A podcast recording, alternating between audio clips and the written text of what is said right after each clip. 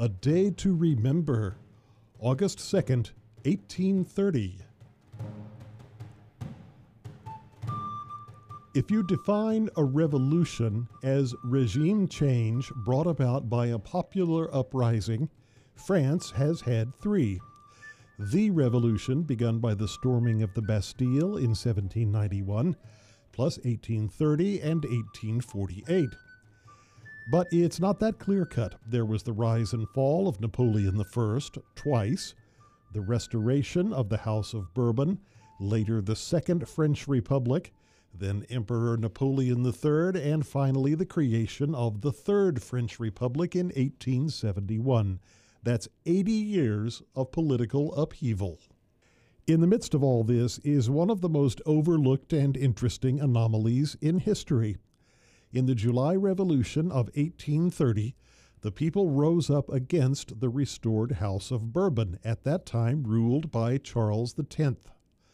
For three days, the rebels fought through the streets of Paris, demanding that Charles and his family abdicate in favor of his cousin Louis Philippe of the House of Orleans, who had promised to govern as a constitutional monarch.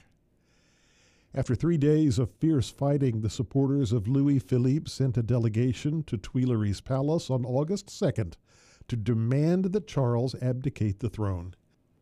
The 73 year old king did, weeping as he signed the papers. That meant the throne then passed to his eldest son, 54 year old Louis Antoine, who became King Louis XIX. For the next 20 minutes, Louis listened as his wife, Marie Theresa, pleaded with him not to sign the document. But Louis had no choice, and the royal house of Bourbon was no more. He and his family went into exile, first in Scotland, then in Austria. But he technically reigned as King of France for 20 minutes, the shortest recorded reign of a monarch in European history.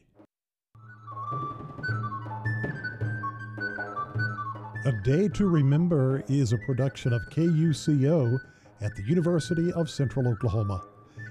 For transcript of today's story and additional content, including photos, check out our Facebook page at A Day to Remember Radio.